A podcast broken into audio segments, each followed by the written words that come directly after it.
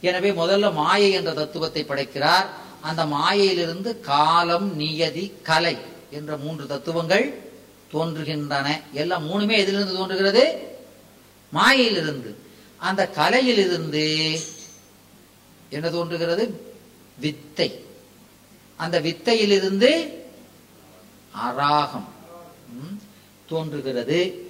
இந்த ஐந்து தத்துவத்தையும் உயிர் கூடியிருக்கும் பொழுது அவனுக்கு பேர் என்ன பேரு? புருடன்.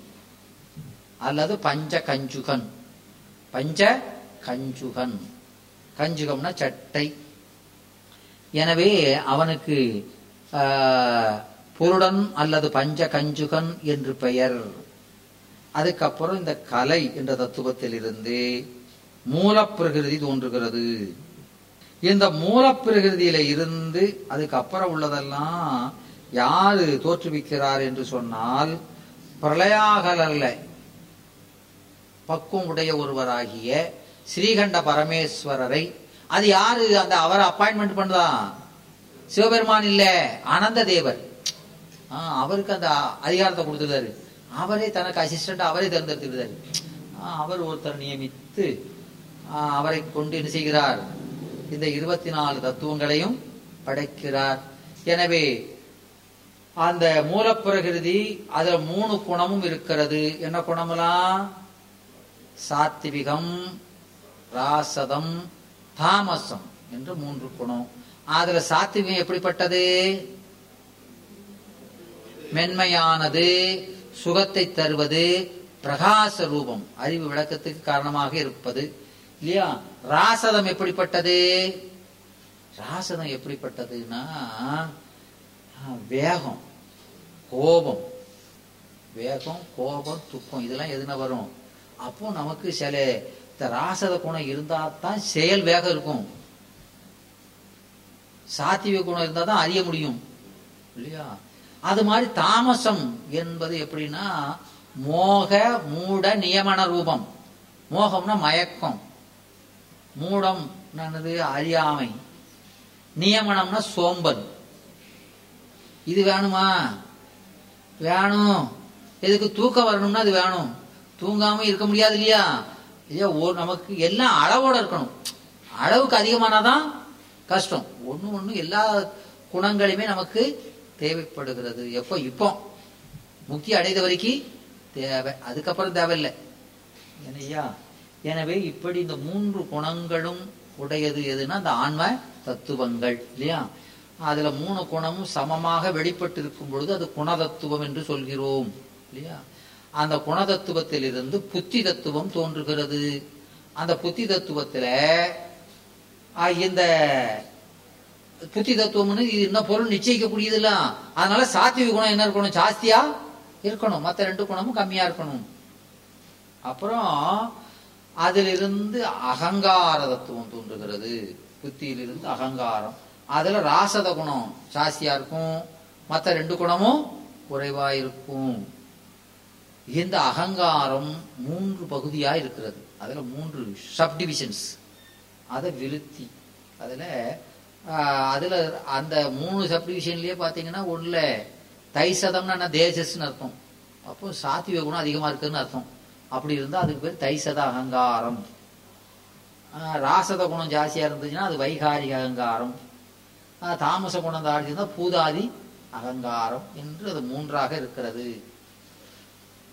இந்த தைசத அகங்காரத்திலிருந்து முதல்ல தோன்றுவது மனம். அதுக்கப்புறம் ஞான இந்திரியங்கள் அறிவுக்கருவிகள் தோன்றுகின்றன. அந்த அறிவுக்கருவிகள் எது? செவி தோல் கண் நாக்கு அதுக்கப்புறம் வைகாரி அகங்காரத்திலிருந்து செயல் கருவிகள் தோன்றுகின்றன. வைகாரிகம் அது ஆசத குணம் கூட இருக்கும். காரியம். காரியம் செய்ததுக்கான அதிகாரம் அந்த அகங்காரத்துக்கு பேர் வைகாரிகம். தேசஸ்னா என்னது? அறிவு. அறிவு விளங்குறதுக்கான அதிகாரம் உடையது தைசத அகங்காரம் பூதங்கள் தோன்றுவதற்கு காரணமாக இருப்பது பூதாதி அகங்காரம். அவ்வளவுதான் இல்லையா? எனவே ஆஹ், இப்படி இந்த வைகாரிக அகங்காரத்திலிருந்து கண்ம இந்திரியங்கள் தோன்றுகின்றன. அது எதெல்லாம்? ஆ வாக்கு பாதம் பாணி பாயு உபத்தம். இல்லையா? இதுல என்னன்னா இந்த வாய் இருக்கு பாருங்க. இது கண்மேந்திரியமாவும் இருக்கும் ஞானேந்திரியமாவும் இருக்கும். வாய் கண்மேந்திரியமாகவும் இருக்கும். வாய் என்ன செய்து சாப்பிடுது ருசிக்கலாம். ருசிக்கும் பொழுது அதுக்கு என்ன பேரு? ஞானேந்திரியம் பேசும்போது கண்மேந்திரியம் அப்புறம் பூதாதி அகங்காரத்திலிருந்து தன்மாத்திரைகள் தோன்றுகின்றன. தன்மாத்திரைகள் எப்படி இருக்கிறது? சுவை ஒளி உருவோசை நாற்றம் தான் இல்லையா? அதுதான். சுவை ஒளி உருவோசை நாற்றம். அந்த அந்த ஐந்திலிருந்து என்ன தோன்றுகிறது? அஞ்சு பஞ்சபூதங்கள் தோன்றுகின்றன. ஆக இப்படி நமக்கு இருபத்தி நான்கு தத்துவங்கள் ஆக மொத்தம் முப்பத்தி ஆறு தத்துவங்கள் ஆச்சா? ஆச்சு. இப்போ இந்த அஞ்சு சிவ தத்துவங்கள் என்னன்னு பார்த்தோம். அது நமக்கு உடம்பா வராது. மற்ற தத்துவங்களை செலுத்தும். அதனால அதுக்கு என்ன பேருனா பிரேரக தத்துவம். அந்த அஞ்சுக்கு என்ன பேர் மொத்தமா? பிரேரக தத் பிரேரகம்னா செலுத்தும் தத்துவங்கள். செலுத்தும் கருவிகள். அது இருக்கு. அது திசை வடக்கு தெற்குன்னு இருக்கும். இப்போ நீங்க எங்க இருக்கீங்க?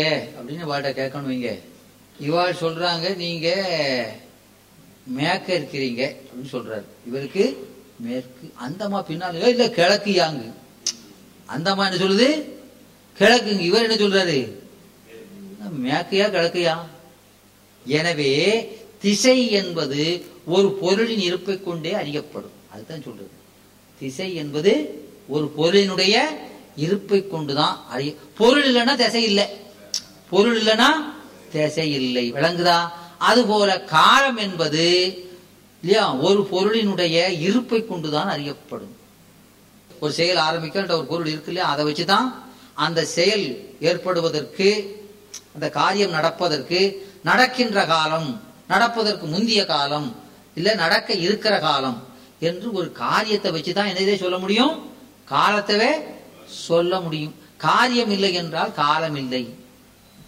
விளங்குதா? விளங்குதா விளங்கலையாமா? எனவே எப்படி திசைய வந்து ஒரு பொருள் இருந்தா தான் சொல்ல முடியுமோ? அது போல காலத்தையும் எப்ப சொல்ல முடியும்? ஆ, ஒரு செயல் வைத்துத்தான் சொல்ல முடியும். அந்த செயல் நடக்கிற காலம் இல்லையா? நடந்து முடிந்த காலம் நடக்க இருக்கிற காலம். இது எதுக்கு? இது தேவையா? இப்போ ஒரு இன்பமோ துன்பமோ இது நமக்கு ரெண்டு மாறி மாறி தானே வருது. இதுக்கு ஒரு முடிவுன்னு ஒன்று வரணுமா இல்லையா? அப்போ அதுக்கு காலம் கண்டிப்பா இருந்தாகணும். இப்போ இன்பத்தை அனுபவிச்சிருக்கோம் இன்பத்தையும் அனுபவிச்சிருக்கான் துன்பத்தை அனுபவன் துன்பத்தை அனுபவிச்சிருக்கோம்? ஒரு எல்லாம் வேண்டாமா? எனவே காலம் என்பது மிக மிக அவசியம். எனவே நாம வினை செய்கிற எட்டுகிற இல்ல அனுபவிக்கிற வினை ஈட்டுகிற அனுபவிக்கிற இல்லையா? அந்த அளவை நிர்ணயிப்பது தான் காலம். ம். ஒரு வினையை செய்யறோம் அது எவ்வளவு நேரம் செய்யணும்? இல்லையா? அந்த வினை பயனை அனுபவிக்கிறோம். எவ்வளவு காலம் அனுபவிக்கிறோம்? அப்படின்னு ஒரு கணக்கு வேணுமா இல்லையா? அதை நிர்ணயிக்கிறதுக்கு பேர் தான் காலம். நியதின்னு அடுத்தால ஒண்ணு இருக்கு. அது எதுக்கு? நியதி. இப்ப இந்த காலம்னு ஒண்ணு இருக்கு. அது எதுக்குன்னு பார்த்தோம். அது வேணா அனுபவிக்கிறதுக்கு எவ்வளவு நேரம் அனுபவிக்க? அப்போ நிகழ்காலம். இல்லையா? நிகழ்காலம்னு அனுபவிச்சுட்டு இருக்க காலம். இல்லையா? அதுவும் நிகழ்ந்து முடிந்த காலத்தை இறந்த காலம்ன்றோம். இல்லையா? எதிர்காலம் வரப்போறத அனுபவிக்க போறத எதிர்காலம்னு மூணா சொல்லிக்கிறோம். இல்லையா? அது சரிதான். ஆனா நியதின்னா என்னது? அந்த தத்துவம் ஒண்ணு இருக்கு. அது எதுக்கு? ஏன்னா நியதியாவது நிச்சயித்து நிறுத்துவது. நிச்சயித்து நிறுத்துவது. அப்படின்னா என்னது? யாரு எந்த அனு- வினையை அனுபவிக்கணும்? எந்த நேரத்தில் அனுபவிக்கணும்? யாரு எந்த வினையை அனுபவிக்கணும்? இல்லையா? எந்த வினைய அனுபவிக்கணும்? எப்படி அனுபவிக்கணும்? அந்த வினைய எந்த முறையில அனுபவிக்கணும்? என்று அதை நிச்சயிப்ப அந்த அந்த தத்துவத்துக்கு பேர் என்ன பேரு? நியதி. அது இல்லைன்னா நீங்க செஞ்சவனைய நான் அனுபவிக்க நான் செஞ்சதை அவர் அனுபவிக்கணும். ஒரு முறை இல்லாம போயிடும் எனவே அவரவர் செய்த வினையை அவரவரே அனுபவிக்குமாறு நிச்சயித்து நிறுத்துகிற தத்துவத்துக்கு பேர் என்ன பேரு? நியதி. அவரவர் எந்த தத்துவத்தை அனுபவி எந்தெந்த வினைப்பயன் அனுபவிக்க வேண்டும் எந்த முறையிலே அனுபவிக்க வேண்டும் என்பதையெல்லாம் நிச்சயித்து நிறுத்த அது நியதி. சரி அப்ப காலம் வேணும் நியதி வேணும். கலை. கலை. கலை என்ற தத்துவம். கலைனா என்னது? கலை. அப்படின்னா கலை என்ற சொல்லு பல பொருள்ல ஆளப்படும். இங்க சில இடங்கள்ல பிரிவு என்றதுலே வரும். இங்கே கழித்தல் அல்லது செலுத்துதல். இங்க கலை என்ற சொல்லுக்கு என்ன பொருள்? கழித்தல் செலுத்துதல். இது என்ன செய்கிறது என்று சொன்னால் ஆன்மாவினுடைய இப்ப ஆன்மாவினுடைய அறிவு என்ன செஞ்சிருக்கு ஆணவ மலம்ங்கிற கோபம் மாதிரி அது மூடிருக்கு ஆன்மாங்கிறது எப்படி இருக்கு? ஆன்மாங்கிறது எப்படி ரத்தனம் போல ஒளி உடையதா இருக்கு. அந்த ஒளிய இது ஒரு போர்வை போல இந்த ஆணவமலம் மூடிக்கொண்டிருக்கிறது. இல்லையா? இதுல ஒரு அருமையான ஒரு ஒளியுடைய ஒரு ஆஹ், பளபளப்பான ஒரு மைக்குள்ள போட்டு நிற்பிச்சா ஒளி போல மறைஞ்சிருந்தா அது போல இருக்கிறது. அதுல இருந்து நாம் மீள வேண்டும் என்ற இந்த கலை என்ற தத்துவம் என்ன செய்கிறது நம்முடைய செயலாற்றலை நம்முடைய குணம் எது? ஆன்மாவினுடைய குணம் அறிவு இச்சை செயல். இல்லையா? அதான் நம்ம குணம். அதுல செயலாற்றலை முதல்ல விளக்குவது எது? கலை. ஏன் முதல்ல செயலாற்றலை இது பண்றாரு? ஏன்னா அறிவு ஆற்றலை முதல்ல எழுப்பினாலும் அது செயல்படுவதற்கு முதல்ல செயல்பண்ண அறிவு செயல்படுவதற்கு என்ன வேணும்? செயலாற்றல் முதல்ல. செயலாற்றலை முதல்ல வேலை செய்ய வைக்கிறார். இந்த தத்துவத்தை நம்மளோட கொஞ்சம் வேலை. நம்முடைய கிரியாசக்தி கொஞ்சம் வேலை செய்ய ஆரம்பிச்சிடும்? அது எல்லாத்துக்கும் நூறு அவரவர் செய்த நினைக்கு தந்தார் போல நாம எது அனுபவிக்க வேண்டுமோ அதுக்கு தந்தார் போல கொஞ்சம் கொஞ்சம் தான் அது அந்த மரத்தை நிற்கும். முழுசா நிற்காது. கொஞ்சம் கொஞ்சம் எவர் எவர் எது எந்த அளவுக்கு அறியணும். இப்போ நான் வந்து ஆஹ், ஏதோ ஒரு ஒரு நூலை முடியாது இவனுக்கு அஞ்சு பெர்சன்ட் விளங்கினா போதுமா? அது இருந்தால் கூட விளங்குவார் இன்னொருத்தருக்கு பத்து பெர்சன்ட் விளங்குற மாதிரி. ஆமா, வந்து அந்த அறிவு விளங்குவதற்கு தத்துவ வேலை செய்ய கூட காரணம் இது. அவனுக்கு வினைதான் எனவே அது செயலாற்றலை விளக்குகிறது. இந்த வித்தை என்ற தத்துவம் அறிவாற்றல். ஞானாசக்தியை விளக்குகிறது. இது கிரியாசக்தியை செயல்படுத்துகிறது அராகம் என்பது இச்சாசக்தியை விளைவாற்றல் விளை விளைதான் இருக்கும்.